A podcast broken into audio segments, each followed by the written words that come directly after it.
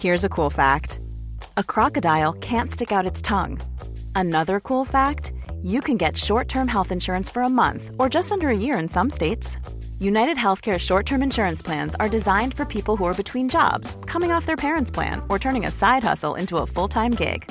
Underwritten by Golden Rule Insurance Company, they offer flexible, budget friendly coverage with access to a nationwide network of doctors and hospitals. Get more cool facts about United Healthcare short term plans at uh1.com.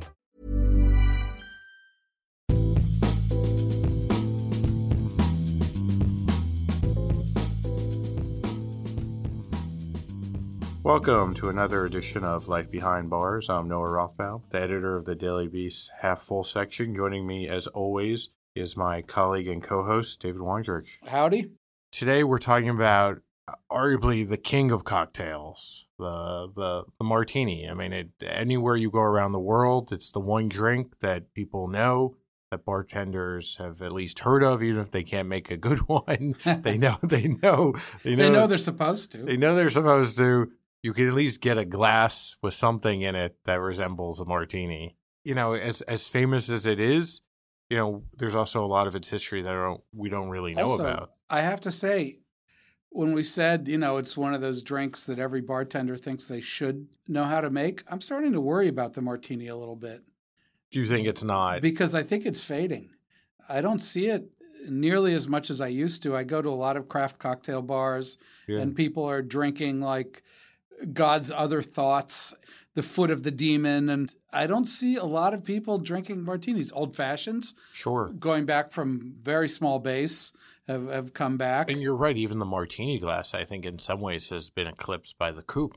Yeah. You know, like you don't even see yeah. the traditional martini glass. Well, and the, the traditional martini glass is kind of a funny story, if I may. Yeah, please. Because uh, when I was growing up in the, uh, you know, 60s, 70s, that V shaped conical martini glass was an icon. It was the neon sign of cocktail bar. It was it was everywhere. But it turns out I've, I've been watching a lot of old movies from the 1930s and the 1920s from Prohibition and just, you know, the end of Prohibition. And everybody was drinking cocktails out of what we call like coupe, uh, coupe now, or what we call a, a Nick and Nora glass, right. kind of a U shaped glass on a right. stem. And the V shaped glass was a champagne glass huh. In the movies. Wow. Yeah. And I've seen at least three or four old movies where they're they're drinking the champagne out of the out of the martini glass and the cocktails out of the Nick and Nora glass. Interesting. At some point somebody said, you know, cocktails look really good in that champagne glass. Let's use that. And I think it's also easier to make that out of neon. Huh. Interesting. Because it's just yeah, a simple yeah, bend. Sure, sure. You don't have to do a curve. You right. can do a you, you can do an angle. Do you think there's any veracity to the old story, the old chestnut that I've always heard about the coupe that it was modeled on Marie Antoinette's breast? That that's why it. I mean, is there any that one is up in the air. Uh, right. I doubt it highly, but I mean, partly for practical I mean, it, it reasons. Makes, it makes no sense. They're awfully it small. Make, it, makes it, makes no sense. It's kind of a cool story. Well, it's also it's the kind of story that people like to tell in bars. right. Know? I was going to say it's, it's, like oh maybe maybe if you've had a few drinks, it makes a little yeah. bit more sense. But I, I, um, but I, that one I I really don't know. I have yeah. to say it's. Uh, it seems unlikely, but uh, we'll I don't even know where that. that. would even come from. But like, no. it's uh, no. sort of like the the idea that Winston Churchill's mother was, uh, you know, the creator of the Manhattan. Yeah, right, right. Great story. I love Not that story. True. Not true at not all. true. Easily love to tell that story, but yeah. with the caveat that it's not true. But let's get back to the martini Please, itself. We digress.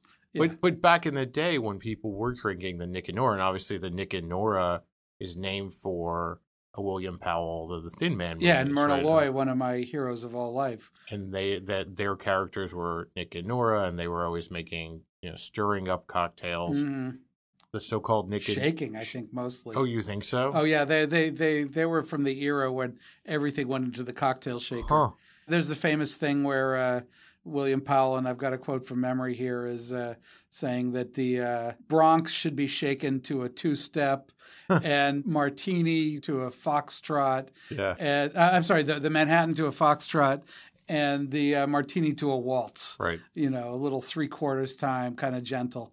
So even, I mean, it's amazing. Even then, and those movies were out right Uh, around mid like, right after yeah. repeal, like mid 1930s. So it's, it's yeah. fascinating that even before James Bond and his, you know, his his signature Yeah. martini order, even then people there was no definitive way to prepare the martini, you know, shaken, stirred or Yeah, that, that that's that's true. I mean, well, there was the bartender way, which was stirred because bartenders were professionals, and the home mixologist way was shaken because you had a cocktail shaker. right. Uh, it's much harder to stir a cocktail properly than it is to shake one, as you know. And at that time, like, you know, there's obviously a big push during prohibition to to make cocktails at home, to sell cocktail Yeah. shakers. Cocktail shakers were, you know, the latest technology, Yeah. the craze. So I mean and also, they it's much uh, they cost a lot more than a spoon and a glass. Right, exactly. You so know, you want to so- get your money's worth. Yeah, and and and also manufacturers want to push the shaker. Well, I, I kind of feel like it's like one of these, you know, whether it's the bread machine, the ice cream maker, or the you know the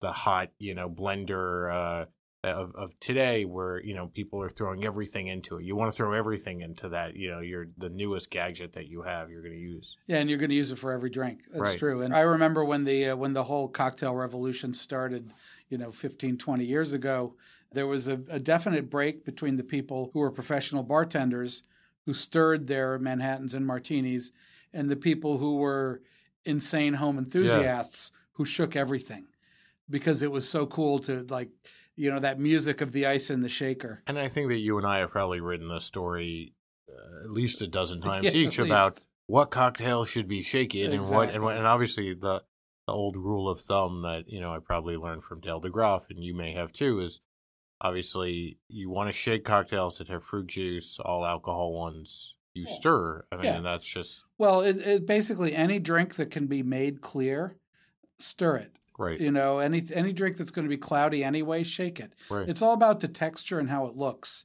You know, I mean, and the texture is really important. Like a sour is never going to have a silky smooth texture because it's a sour. It's Right. got citrus juice in it, so you shake that. Anything with eggs or cream, you need to shake that to get it fully emulsified. But anything that's like gin and vermouth, you stir it to get it smooth, silky, so it just kind of lays on your tongue, so it doesn't prickle your tongue. And it's that that that's the uh, that's the beauty of those is that is that that rich, oily texture. And speaking about vermouth, obviously with the Nick and Nora cocktail back in the day, uh, probably in the 20s, 30s, people were probably 50 50 per, you know, 50% gin, 50% vermouth. I mean, if if you go back and look at like recipes from Prohibition, right? This martini making got out of the professionals and went into into home mixology hands. The recipes were between 50-50, which was an old bartender recipe, and that's very gentle, right? right. To 2 to 1, that was very popular, 2 parts gin, 1 part vermouth. A little less gentle, but uh, still, you know, Yeah. a fairly civilized drink, all the way to like five to one and seven to one. And that's where you're getting into the really dry martini. The less vermouth, the The less vermouth. drier. Yeah. Like when I started writing about cocktails, my favorite was seven to one. And then it got back to five to one. How would And- you even measure out the vermouth that it was like seven to one? Like that hurts my head to try to do that Uh. I do a half an ounce of vermouth and All right. three and a half all ounces right, of gin. all right. That's not So that hard. It's not that hard. Well, I, I remember, you know, I guess it was the late '90s, early 2000s. You know, somebody Yeah. like Salvatore Calabrese, the sort of dean of bartending in the in the UK.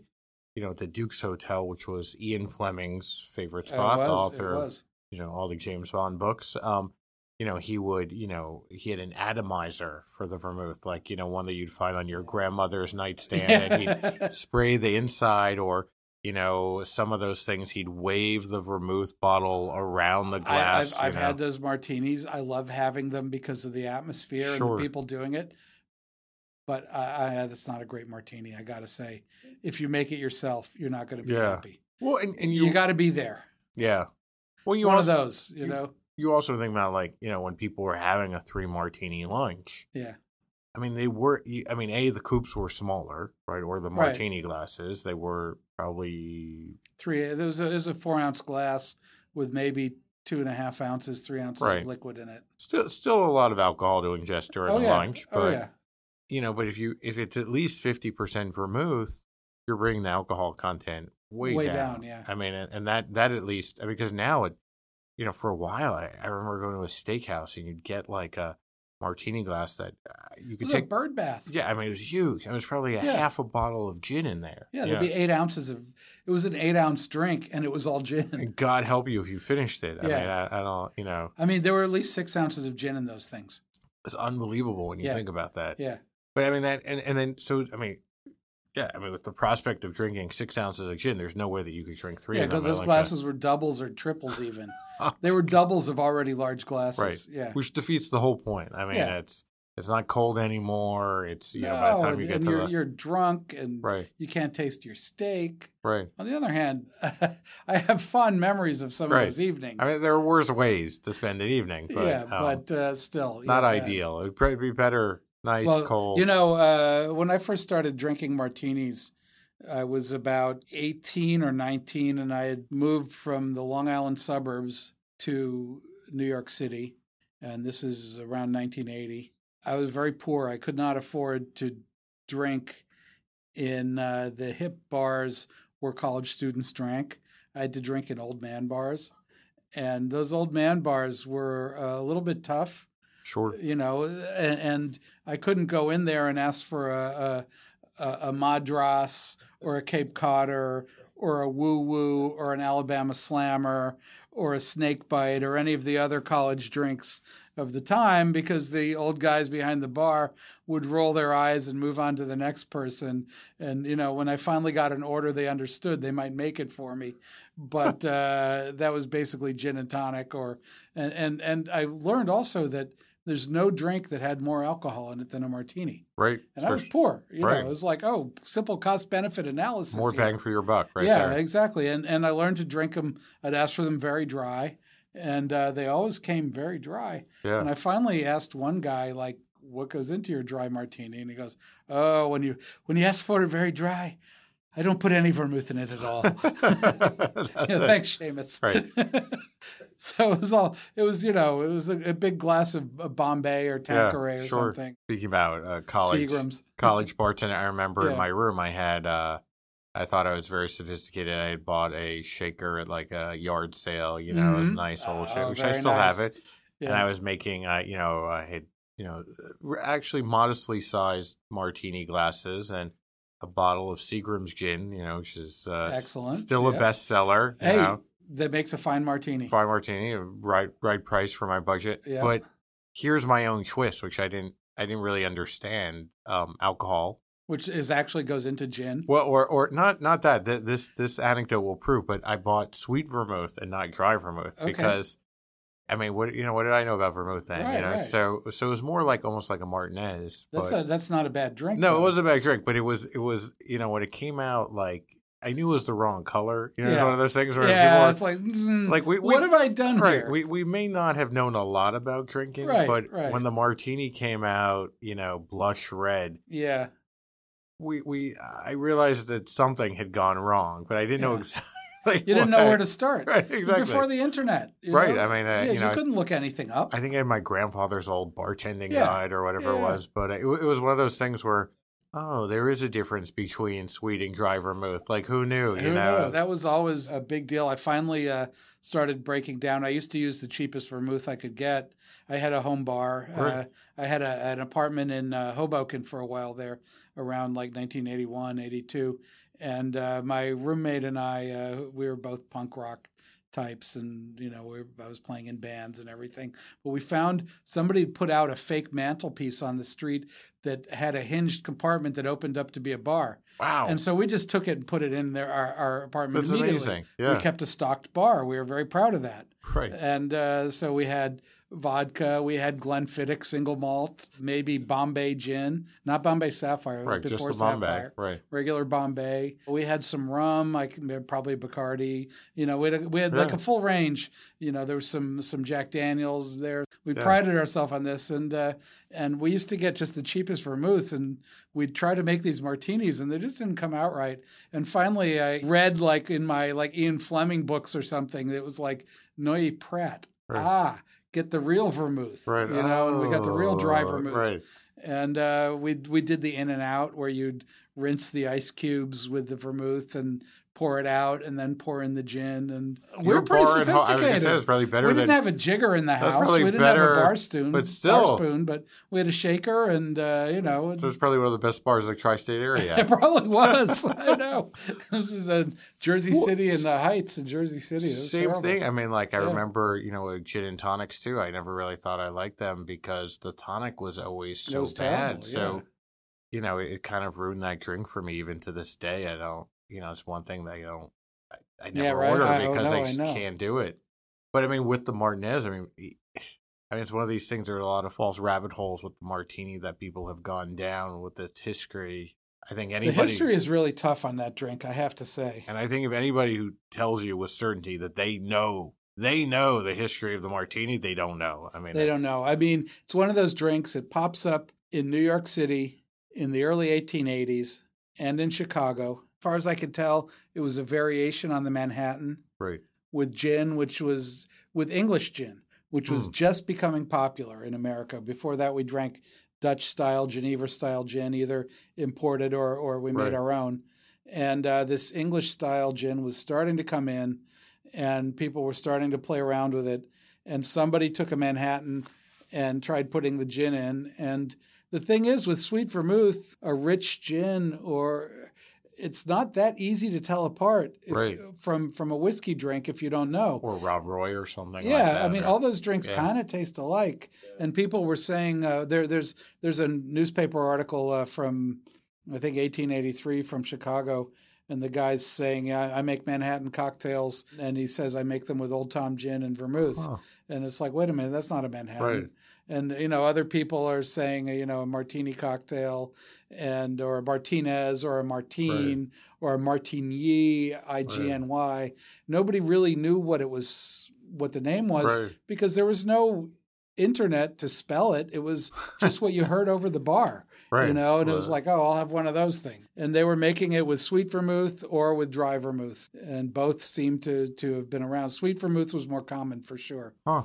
Like a game of telephone where. uh, Yeah, exactly. That's all. That's the whole bar world was like that. And, and to be fair, that, I mean, you know, for a long time, sweet or dry vermouth weren't really available in America. I mean, that No, was something that was cutting edge. Yeah, it was the and- kind of thing if you went to New Orleans or San Francisco or New York, you might find it in an ethnic grocery store. But it was not used in mixology until the 1880s. And I remember 18 well, it starts a little earlier, but not much. I remember a story that you wrote for the Daily Beast a couple of months ago about some of even the Italian cocktails where they have to come to America where they're tweaked, Yeah. like the Americano, and then it goes back to Italy where we almost have to teach the Europeans how to use We, we taught them the best way to use the vermouth. in cocktail. well, you know, the Italians being practical people, they said, oh, Oh, wait, you put the bitter into the vermouth? That's actually pretty good. okay, that works. because we works. used to put bitters into our vermouth, and they were, oh yeah, okay. Uh, they they thought that worked out pretty well. When do you think, like with the martini? I mean, we could run through all of the, you know, the ideas about its history that none of them Oh, have yeah. been proven. But obviously, one is that the Martinez led to the martini, which doesn't. I don't think that's true, actually. And the whole, there's a whole, you know, amazing embroidered Yeah. myth of the town and the gold rush, and none yeah, there's this whole idea that there was a, this this uh, Martinez cocktail from Martin, Martinez or Martinez in California, and that was the original martini. But uh, the the that actually shows up in print later than Right. the Martine the, the the Martine or the you Right. know or, or other names for the drink, and uh, uh, also known as the Turf Club.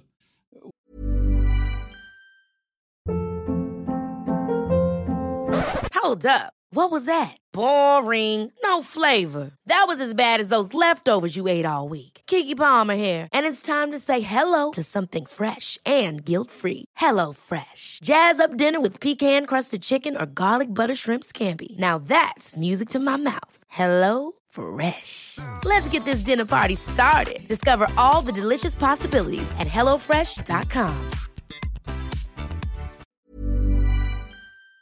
which was a New Sure, York City yeah. club. Martinez or Martinez, the whole story that gets told around it It gets told much later, Right. and uh, none of it checks out. Right, It's I- one of those things that just doesn't check out. I think we can put that one aside. Um, yeah, I mean, I wish right. because it's There's a a- great story that you know a gold miner walks into a bar in Martinez, California, uh, northeast of San gold Francisco. nugget or whatever. Yeah, and, and he puts a gold nugget on the bar and asks for a bottle of whiskey, and the gold nugget's worth more than the bottle of whiskey. Right. So the guy mixes him uh, a special cocktail of gin and vermouth.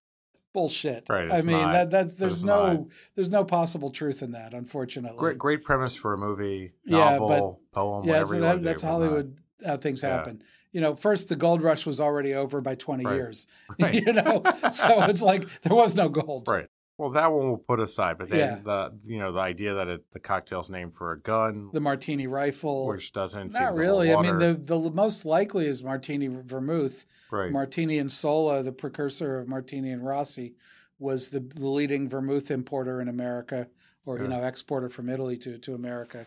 That's more likely, but we don't know. There was also a uh, this guy Frank Martin, a New York City businessman. There was a Judge Martin, who was a sporty New York City type. Martinez Restaurant on 14th Street Right. in New York that was very fa- they're very fashionable, and it could have been named after them. We just don't know. Every source that people could look into has been looked into, Right. and so far nothing. So Well, hopefully something will turn up. Some if, if anybody's going to find something, it'll be you, a book or an article or something. uh, there's a bunch of people working this, uh, yeah, no doubt. But uh, it's one of those things. We hate to say we don't know, but we, We don't, don't. know. if it really started out as the Manhattan, when do you think that the bitters left the drink? It was really with the Gibson, which was a San Francisco drink. Nowadays, Martini has an olive, Gibson has an onion. That's Right. the difference between them. Back in the day, it wasn't like that. The difference was the Martini had, and we're talking like the dry Martini comes in in the 1890s when it's dry French vermouth, uh, London dry gin or Plymouth gin, you know, one of these dry unsweetened gins. And that was all new. Those were both new things, and uh, there was a whole craze for dry drinks, And, uh, right? and sort of the height of Fluxtra too. I mean, so you know, yeah, so of so gin more popular than brandy, Right. and Sure. they've got this very dry drink. In in New York, certainly, and much of America, was a three ingredient drink. You had gin, vermouth, and a dash of orange bitters, which Mm. was also new in the American market. And that was all cocktails had to have bitters in them. That was the idea behind a Right. cocktail. So instead of using the the richer, more full Angostura or or Boker's bitters or Abbott's bitters or all of those things, the uh, Peychaud's bitters, they used the much lighter orange bitters. So they got this very light, dry drink. Now in San Francisco, this guy Walter D.K. Gibson says, "I'll have mine, but leave those bitters out, please. Huh. I don't need those." And it was Plymouth Gin and Noilly Prat Vermouth, about 60-40. And that's how he had them. And, and this became a Gibson cocktail on the West Coast. It was the same as a martini, but without the bitters and with, Right. you know, spe- brands called for. Comes World War One, Plymouth Gin no longer imported, Noilly Prat no longer imported, sub submarine warfare's screwing everything up. After the war, you know, you've got prohibition. Also, people's tastes have gone more towards the Gibson anyway. They don't want the orange bitters anymore. They just want the gin and vermouth. And suddenly there's no distinction between a martini and a Gibson. So somebody comes up with the bright idea of let's put the onion in the Gibson. And you know, the martini will still have the olive or the twist, and the Gibson will have the onion. Because there, there were other onion cocktails that before that. Yeah. They put it in just as a way of distinguishing, I think.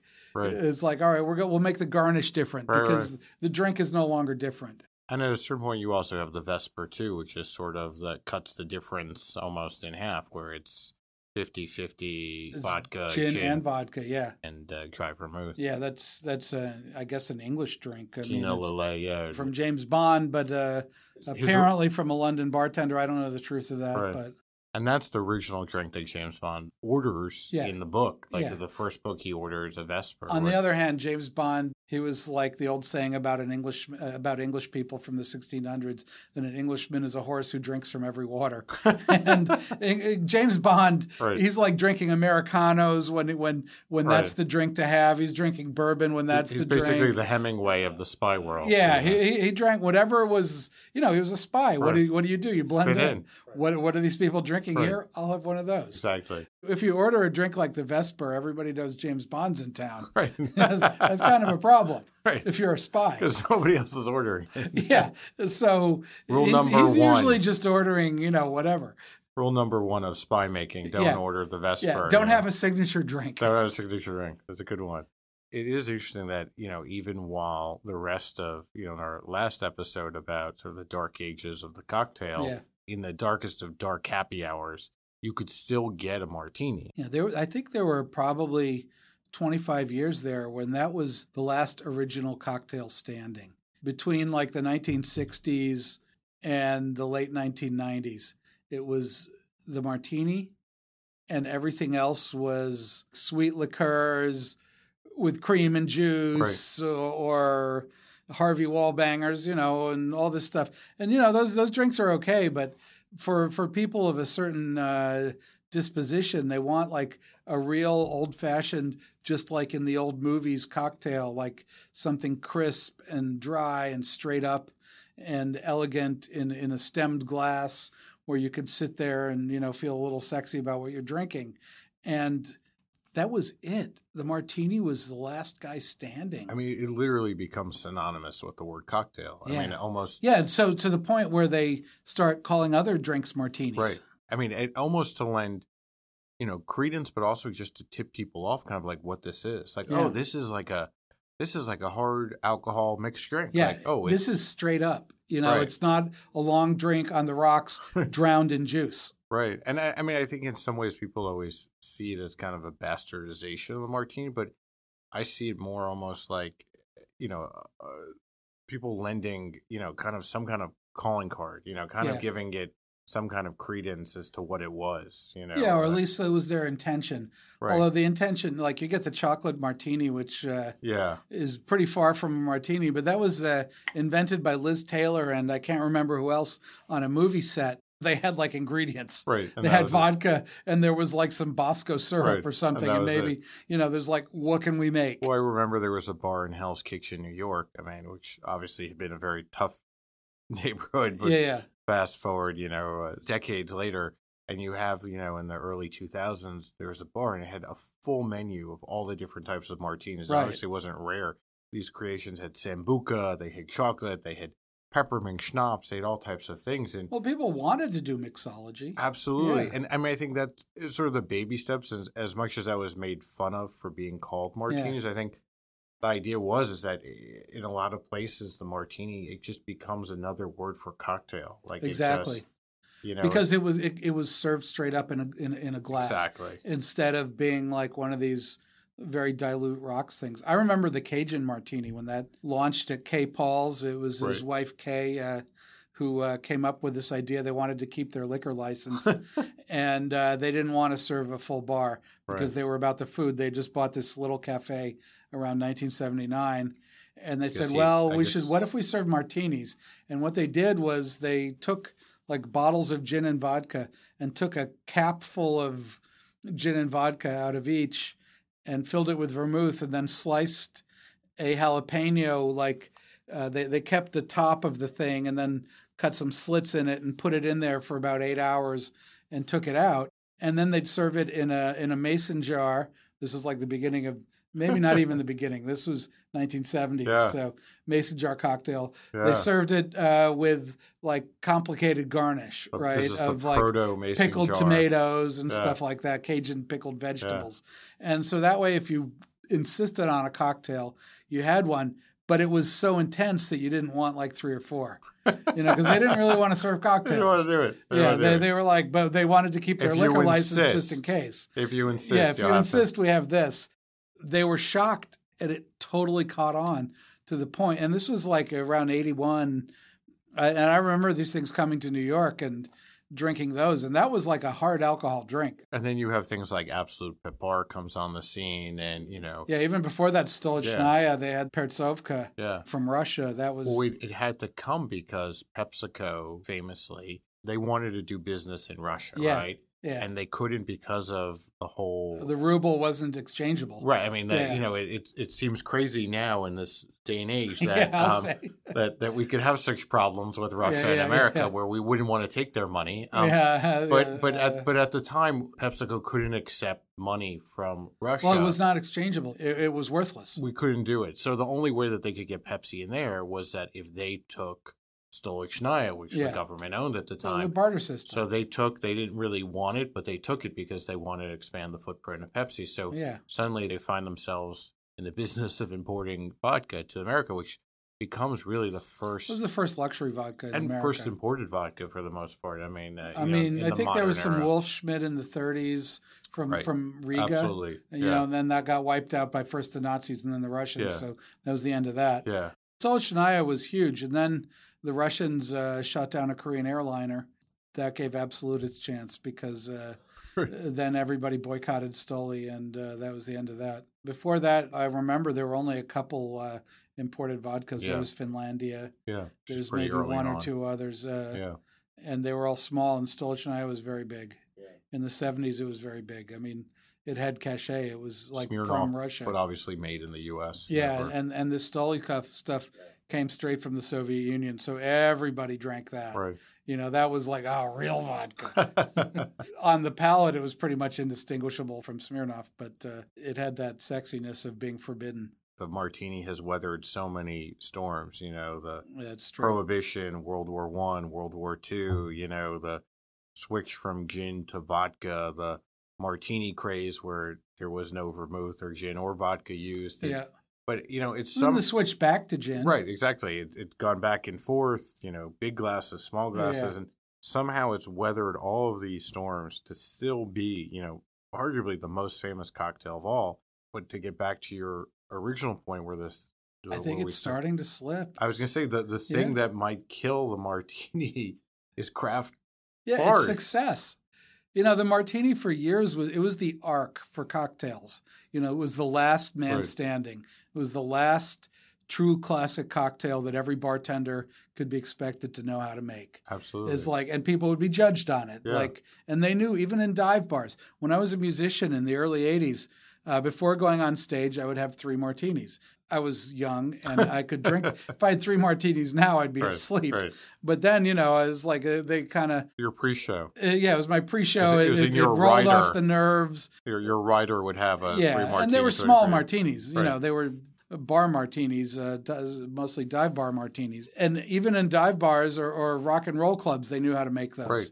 That was it. That was the drink that that kind of survived. But once we get into the modern world, uh, when suddenly they're like you can go into a bar and know that they can make an old fashioned, a daiquiri, a sidecar, uh, a, a margarita. Uh, I'm just going with the classics, a Yeah, Tom sure. Collins, you know, maybe a Clover Club and You're this not and that. You're not taking your life in your own hands when yeah, you know the bartender has to suddenly search in a book or blow Exactly, dust off of exactly. ingredients or you know. Yeah, you walk up to the bar and, and say, you know, I was kind of thinking I would like a bijou, and they say coming right up. Right. Great. You know, and that's a drink from the 1890s that Yeah. was completely dead for 100 years, you know, and uh, And the sort of stripped down modernity of the martini almost. it doesn't work anymore. Uh, Or it's not, Yeah. not that it doesn't work. The drink is delicious. It doesn't have the same iconic stature anymore. Yeah. You know, it's not it's not the only cocktail. I mean, in some ways, and at least in the last few years, I'd say that the craft cocktail bars have gone more almost in the route of tiki drinks, right? Yeah. Where you have, you know, eight, ten drinks, Oh, all these so types complicated. of syrups and garnishes. Yeah. Where that like, you know, it's almost like we've switched tracks. You know, they were running parallel, where we had the martini drinks and Mhm. the sort of simpler two, three ingredients, and somehow we jumped tracks to this crazier, you know, taking us, you know, to some exotic land where you know the yeah, I think that's are, a that's are a good that's a good metaphor because the martini track is is starting to seem like a sideline, you know, where where the drinks are just really simple. Even the Negroni, you would think that that's the simplest drink imaginable, but everybody's doing their own spins on the Negroni, and it's sake like Negroni, yeah, you know, this uh, and that, and Negroni. white white Negroni, and Right. it's like that drink is just not enough. People, uh, young drinkers want more. You know, they're they're conditioned to want everything to to be turned up to eleven. I mean, it's almost like the the first sign of success. It's you know, it's almost like you look at the like a neighborhood like Williamsburg in Brooklyn, which used to actually was a real defined neighborhood. Oh, yeah. And now like a third of Brooklyn is called Williamsburg. And I feel Yeah. like as the Negroni gets more popular, it's now, you know, it, it's an umbrella for, you know, dozens of different types of drinks I that mean- bear a slight resemblance. Slightly resemble. I mean, back back in uh, 2002, my my first book, Esquire Drinks, came out, and it was uh, based on my column that I've been writing for two years for for Esquire.com years and years ago, obviously. And uh, we did Esquire's first real martini inv- invitational. We'll get bartenders from around the city. The rules are our martini is gin and vermouth, period. And we had a gin sponsor and a vermouth sponsor, both Right. very classic. We started to invite bartenders, and it was really hard to find people to invite. Yeah. We got the, the the late and much missed Sasha Petraske, Shin from Angel Share, who was a wonderful bartender, you know, Japanese bartender trained in the Japanese style. We got a guy from Joe Allen. We figured, okay, theater right, okay, district, right. you you know how to make uh, to- to- We tried to get the guys from Peter Luger to send somebody because Peter Luger, if you wanted a, a good martini in Brooklyn, you had to go to Peter Luger. that was it. That was the only place in the, in the whole borough Right. that would make you a real mart, you know, a really good martini. And uh, so, uh, and they refused. They were not interested. They thought we wanted their publicity. So, but we had a few other people. We had uh, Albert Trummer from Town Restaurant. Oh, sure. Geoffrey Zakarian's elite Yeah, restaurant. exactly. And and and uh, it ended up with the the the, the jury was uh, Lowell Edmunds, who wrote the great history of the martini, uh, Gary Regan, and Dale DeGroff, and it was blind. They didn't know who was making uh, Right. each drink. It turned out the winner was Albert Trummer, Wow. who did an in and out. Huh. Sasha Petraske, nobody understood his because he did a 50 50. and everybody was like, that's tasty, but that's not a martini. Right. What is that? Who that's knew? really weird. Right. You know, and he brought his own ice. Right. Of course. You know, and this was this was 2002. That's Right. like really early that's for this pretty stuff. far on. Yeah. Yeah, and very funny. You know, that was like the beginnings of the of the cocktail thing, and you had kind of the split between the hipsters and the old school, and very very interesting. The Joe Allen guy did very well. I'm no doubt. If I were a betting man, I, I'd still put my money on the martini surviving. It's not going to go away No. entirely, but I, I, but I feel like you know this isn't the last chapter. Like it's it it has reinvented itself almost you know in every different generation and almost decade and and found a following with you know drinkers and you're right. I don't I wouldn't I wouldn't count it out yet, but it may be some tough years for martini drinkers. Well, it's it's funny. Uh, over the last uh, year or so, after a few years of hardly ever drinking martinis, I've started drinking martinis again. You made me thirsty for one. So, Yes. uh, that concludes another episode of Life Behind Bars. I think Dave and I are going to go get martinis. Extra Bosco for you. yeah, and, uh, exactly, and just a little less cream. sounds good. Cheers. Cheers.